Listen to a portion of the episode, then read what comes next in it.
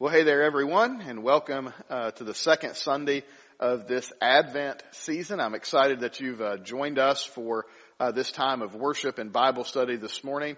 Uh, to go ahead and invite you uh, to take your Bibles and turn to John 14, verse 27. Uh, John 14, verse 27. The second week of Advent that we're looking at is the week of peace.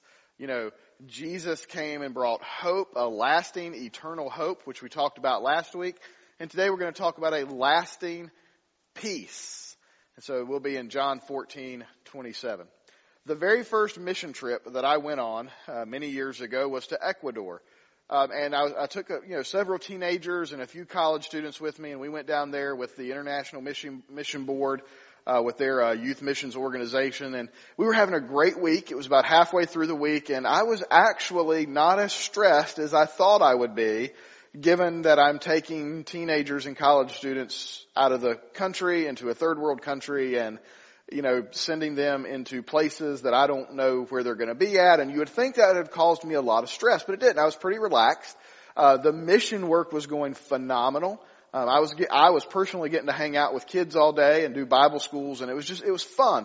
I was having a great experience, and then after one of our longer mission project days, I come back to the camp, and I notice that there is a congregating group of people outside of my door. Now we were staying like a little college area, some dorm rooms, and I'm like, why are they standing outside of my door? I mean, is it flooded? I mean, what's going on?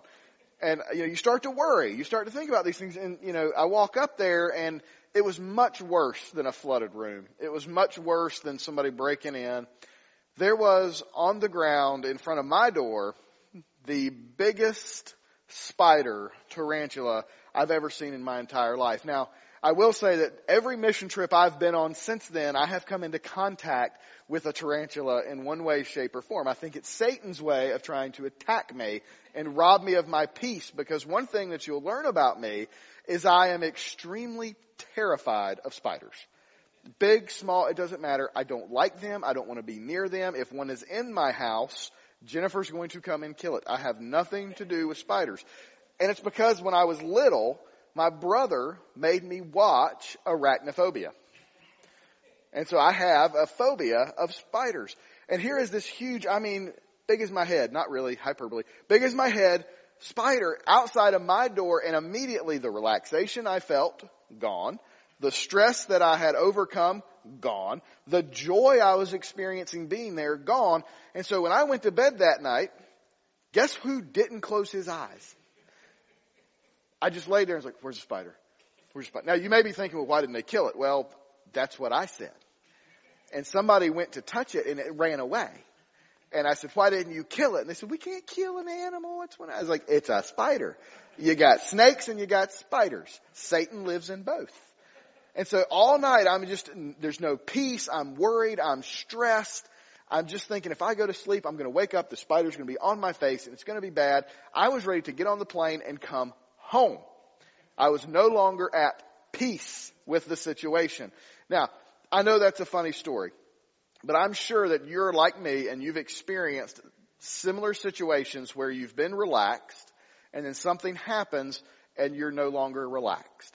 You go through these times where you are searching for inner peace and you can't find inner peace. You, are trying to sleep at night and your mind is running a thousand miles an hour and you can't rest. There's just no rest because your mind is not at peace. And, you know, I go through those situations a lot. You know, you start to worry about, you know, what's the future going to be? You start to worry about the plans that you want to make and you start to worry about your kids. And I've been told, and my daughter's getting closer and closer to 16, and so I've been told that when they start to drive, you're absolutely never going to sleep again.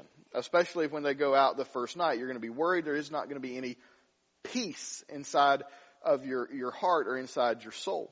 But we also have relational um, unrest or relational unpeaceful situations. Uh, you know, there's relationships that we may be in conflict with.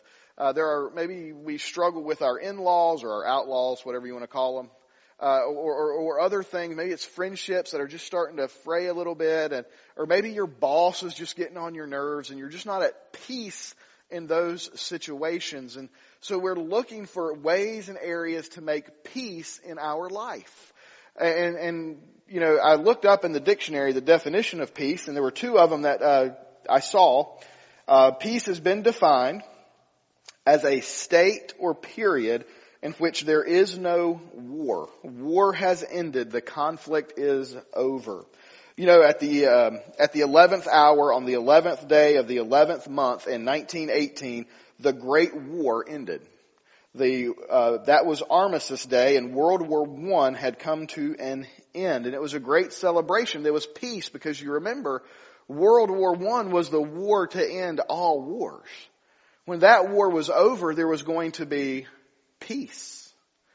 There weren't going to be any more wars. And if you know your history, you know it didn't take but just a few decades and then you're in World War II.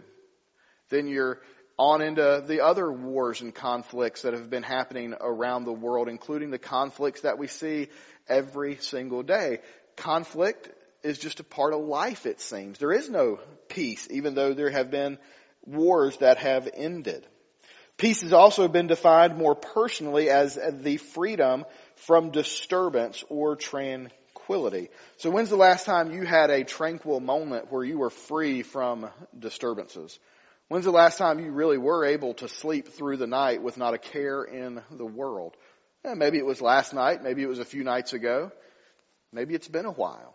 Maybe you have good nights and bad nights. You know, raising children, man, it's tough it's tough. Going to work, it's tough.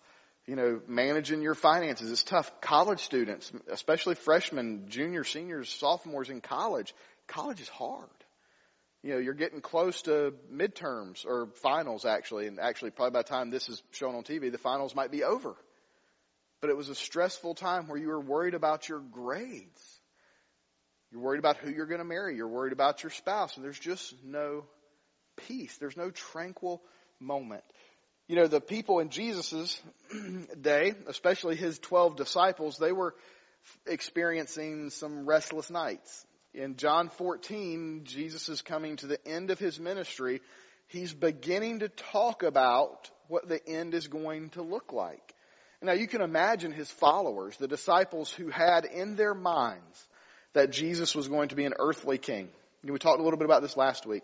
You know, they thought that Jesus was going to set up an earthly kingdom. They were going to be his 12 right hand men that governed this kingdom. And now Jesus is all of a sudden talking about his death. And they're like, whoa, whoa, whoa, whoa, wait a minute. They're talking, you know, he's starting to talk about the conflict that's going to happen when they head towards Jerusalem. And I imagine they were beginning to get stressful or they were beginning to get stressed out. And so John, uh, Jesus understands their anxiety. He understands that they are restless. And here in John 14, 27, he writes this encouragement, or he says this encouragement. Jesus says, I am leaving you with a gift, peace of mind and heart. And the peace that I give is a gift that the world cannot give. So don't be troubled or afraid. Jesus tells his disciples they don't have to worry about the future. They don't have to worry about what's getting ready to happen. They don't have to worry about the stress or the conflict that they are getting ready to experience because Jesus is giving them a gift. And that gift is peace. And like hope, it is a lasting peace. It is something that only Jesus can give. You know, the peace that the world offers is much different than the peace that Jesus gives us as a gift. The world offers us what is called escapism peace. We can escape our troubles and find peace. Maybe we can escape into a drink. We escape into that alcohol that, you know, takes away the pain. But it doesn't last. Maybe for some of us it's escaping to the beach. If we can just go to the beach and get our toes in the sand, we'll be at peace. Now I don't know if you've been to the beach lately, but I know I have and uh, it is relaxing. But it, the relaxation doesn't end because you have to eat supper at the beach. And luckily we cook a lot of food, but that means we have to go to the grocery store. And if you ever go to the grocery store at the beach, there's not a lot of peace in the grocery store at the beach. If you go out to a restaurant with young children, there's not a lot of peace as you're trying to wait for a table. And today, you know, do we really escape it?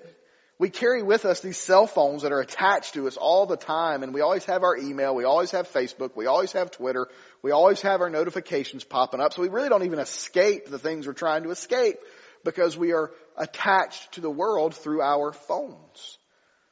But again, it doesn't last. You know, you can go to conferences. They make a lot of money. You know, eight ways to find peace. Or let's come to this conference. Three days to the most peaceful life ever. Yeah, that, that stuff doesn't work. It doesn't last. They can give you pills that help you rest and give you peace. But again, it's not lasting peace. And Jesus is giving them a peace that's not like the escapism peace of the world. It is an eternal peace. It is a peace that is a lasting peace that is received from the person of Jesus Christ. And that's the only place that you can find lasting peace is through the gift that Jesus Christ offers you. You know, Isaiah 9, 6 says, For a child is born to us. A son is given to us. The government will rest on his shoulders. He will be called Wonderful Counselor, Mighty God, Everlasting Father.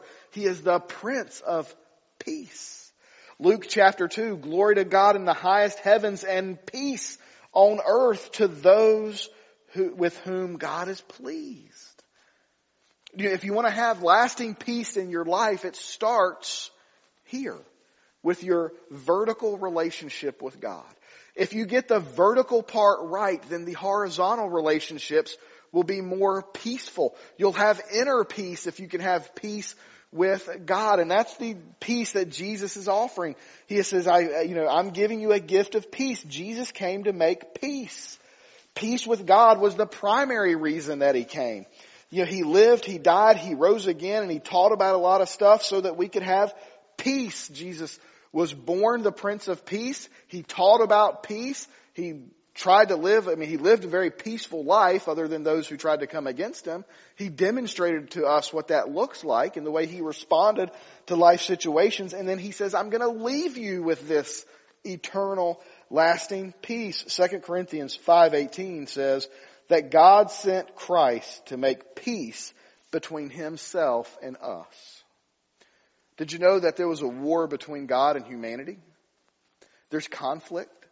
You may be asking well, what caused the conflict or what kind of conflict are we talking about? Well, anytime that I try to do something my way and not God's way, I'm in conflict. Anytime that I commit something or do something that violates God's laws, I am in conflict and rebellion with God. You know, Adam and Eve were created in the garden. The garden was good. God says that uh, man and woman were very good. And in those moments, they were perfect. The world was perfect. Humanity was perfect. And then the temptation to sin crept in. Satan shows up in the form of a certain serpent and questions God's truthfulness. He, he looks at Eve and he says, you know, did God tell you that you can't eat from this tree? She said, no, we can't eat from that tree. We have all these other trees. Well, she didn't say this, but they had all the other trees. They couldn't eat from that one. And Satan says, did he say that you would die? And Eve goes, yeah. Now, Satan is distorting the truth a little bit. He's distorting some of the things that God said and he's calling into question God's holiness and God's truthfulness in an effort to get her to give in to temptation. And that's what she does. She goes, Oh, I'll be able to have all this knowledge and I won't die. And so she takes the fruit. Listen, sin deceives you. Sin comes into your life in the form of temptations and you're tempted and you think, it's okay. What's one little bite? What's one little wrong decision really going to do? I'm not going to die. I'm not going to suffer consequences. But the truth is, you do suffer the consequences of sin because it puts you in rebellion against God. You know, God, I've, I've always wondered this and I've always thought about this. God could have created a world that was completely devoted to Him with no free will. You ever thought about that? God could have forced humanity to worship Him. But He didn't. He gave them free will because He wanted them to choose to worship Him. I mean, that's a pretty awesome God in my opinion. But in this moment, in Adam and Eve's moment of temptation, they chose to rebel. And whether you like it or not, from that moment forward, you and I have been in constant rebellion against God. It is our nature. It is natural for us to sin. It is natural for, natural for us to want to give in to the temptations of this world. We want to give in to the pleasures. We want to take that drink or we want to take that pill or we want to smoke that drug. We want to say those things. We want to gossip. We want to be angry. We want to be complainers. We want to gossip. That's natural but it, it puts us at war with God. But see, God's desire is for peace between us and Him, and so He sent Jesus Christ to die for our sins. Romans 5:12 says this, therefore, just as sin entered the world through one man, Adam, and death through sin, and in this way death came to all people. The sin of Adam and Eve led to death, not physical, but spiritual. Because of our sins, we are spiritually dead and we are at conflict with God. You know, this is what I'll tell you. Wherever there is sin, there is death. I have seen sin ruin marriages. I have seen sin kill friendships. I have seen sin kill careers. I have seen sin kill job opportunities. I have seen sin kill self-esteem. I have seen sin kill peace because of the guilt and the shame that we experience when we sin. And so we are at war with God, but peace with God comes through faith in Jesus Christ. Romans 5:1 says, Therefore, since we have been made right in God's sight by faith, we have peace with God because of what Jesus Christ our Lord has done for us. And you might want to circle that, highlight that, star that for what Christ, uh, with Jesus Christ our Lord has done for us. Jesus has done all the work. We can't do anything to make peace with God. Jesus did the work to make peace. He died on a cross. He was our substitute. He bore our sins with every hammer that was nailed into his skin of his hands and his feet. He was taking the sins of the world upon himself because he was our substitute so that through his blood, through his sacrifice, you and I could have peace with God. You know, Romans 5:10 says, even though we were his enemies, God made peace with us because his son died for our sins. Now that we are at peace with God, we will be saved for eternity by his son's life. You know, there's a lot of religions that have what's called sin offerings. The Greeks had sin offerings. The Romans had sin offerings. Native Americans have sin offerings. And the idea is, oh, God's angry. The gods are angry, so let's offer them something. Let's offer them a sin offering. Now, if you're married, you can relate to this because is this not what we do when we upset our wives? We have our sin offerings of flowers or candy or jewelry and we're like, if we just do this and we admit that we're wrong and say, honey, you're right. I'm wrong. Here's a gift. We restore peace. But you see, Jesus is that offering for us Christians. We don't have to go to God and say, oh, here's a gift, here's a gift. No, no, God gave us the gift. God gave us the gift of His Son, Jesus Christ. God said, I want to be at peace with you, so I'm going to make it happen. My Son will be sacrificed. And Jesus says, I leave you the gift of peace. It is peace with God. Hebrews 7:27 says Jesus sacrificed for our sins once and for all when he offered himself on the cross. It was finished. No more sin offerings. It is finished.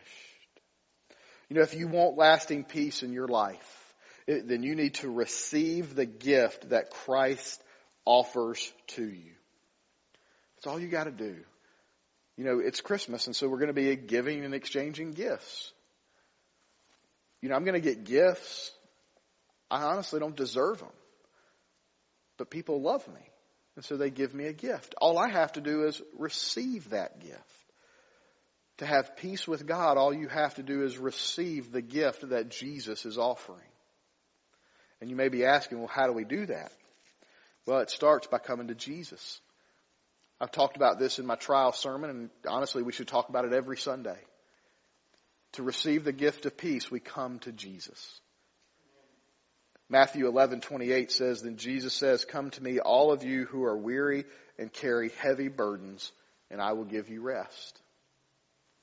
That's a promise from God's Word. Do you need rest? Are you carrying the burdens of this life? Do you have conflict with friends or relatives or coworkers? Do you have internal conflict? Do you have things that you're worried about, that you're stressed out about, that you're anxious about, that's keeping you up at night? Do you have the burdens of your sins that are weighing you down? Well, come to Jesus. Now Jesus doesn't say He's going to take away your pain or your panic or your worry or your stress and they may not take away your conflict, but you will have peace through your pain. You will have peace through your panic. You'll be able to lay down in your bed at night and say, I'm giving it to God. And you're going to close your eyes and go to sleep.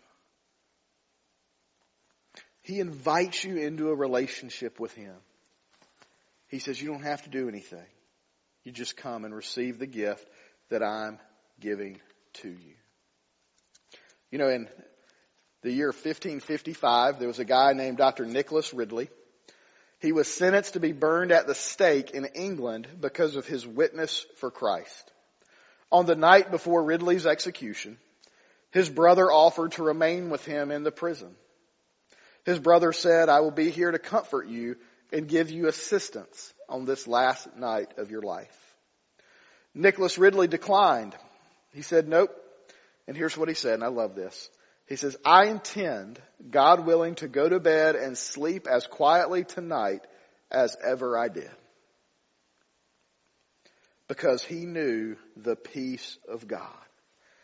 Facing his ultimate execution, being burned at the stake, he could have peace because he found his rest and his strength in the everlasting arms of the Lord Jesus Christ. Most of us will never face that kind of trial in our life or for our faith. But we will face difficult times. We will face times of stress. During those times, we have an opportunity to fix our eyes on Jesus and receive the peace that He is offering to us.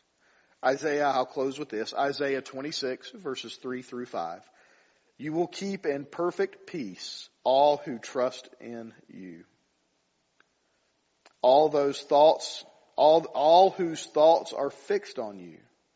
And verse 4, trust in the Lord always, for the Lord God is the eternal rock. If you need peace this Christmas season, look to the Lord Jesus. Let's pray together. Father, we know that this world has burdened us with so many things. Every day is just one big ball of stress. Anxiety has become the norm. The Father, help us to remember your words that you are offering us a gift and it's a gift of peace. And most importantly, it's peace between us and God. And if we can have peace between us and God, then our internal peace and our external peace will be received. And Father, so I pray that you would help us to, to follow you and to look at, to you and to keep our eyes fixed on you. I pray that if there's anyone who has never made the decision to follow you, there's, if there's someone who's never confessed you as the Lord of your life, of their life, that you would draw them into that relationship today. That you would help them to pray to receive Christ that you would lead them to a church where they can get connected with a community of believers where the Bible is preached and taught. Father, I just pray that you change their lives, that you help them to be disciples who make disciples, giving them the peace that they so desperately need. We ask all this in Jesus' name. Amen and amen.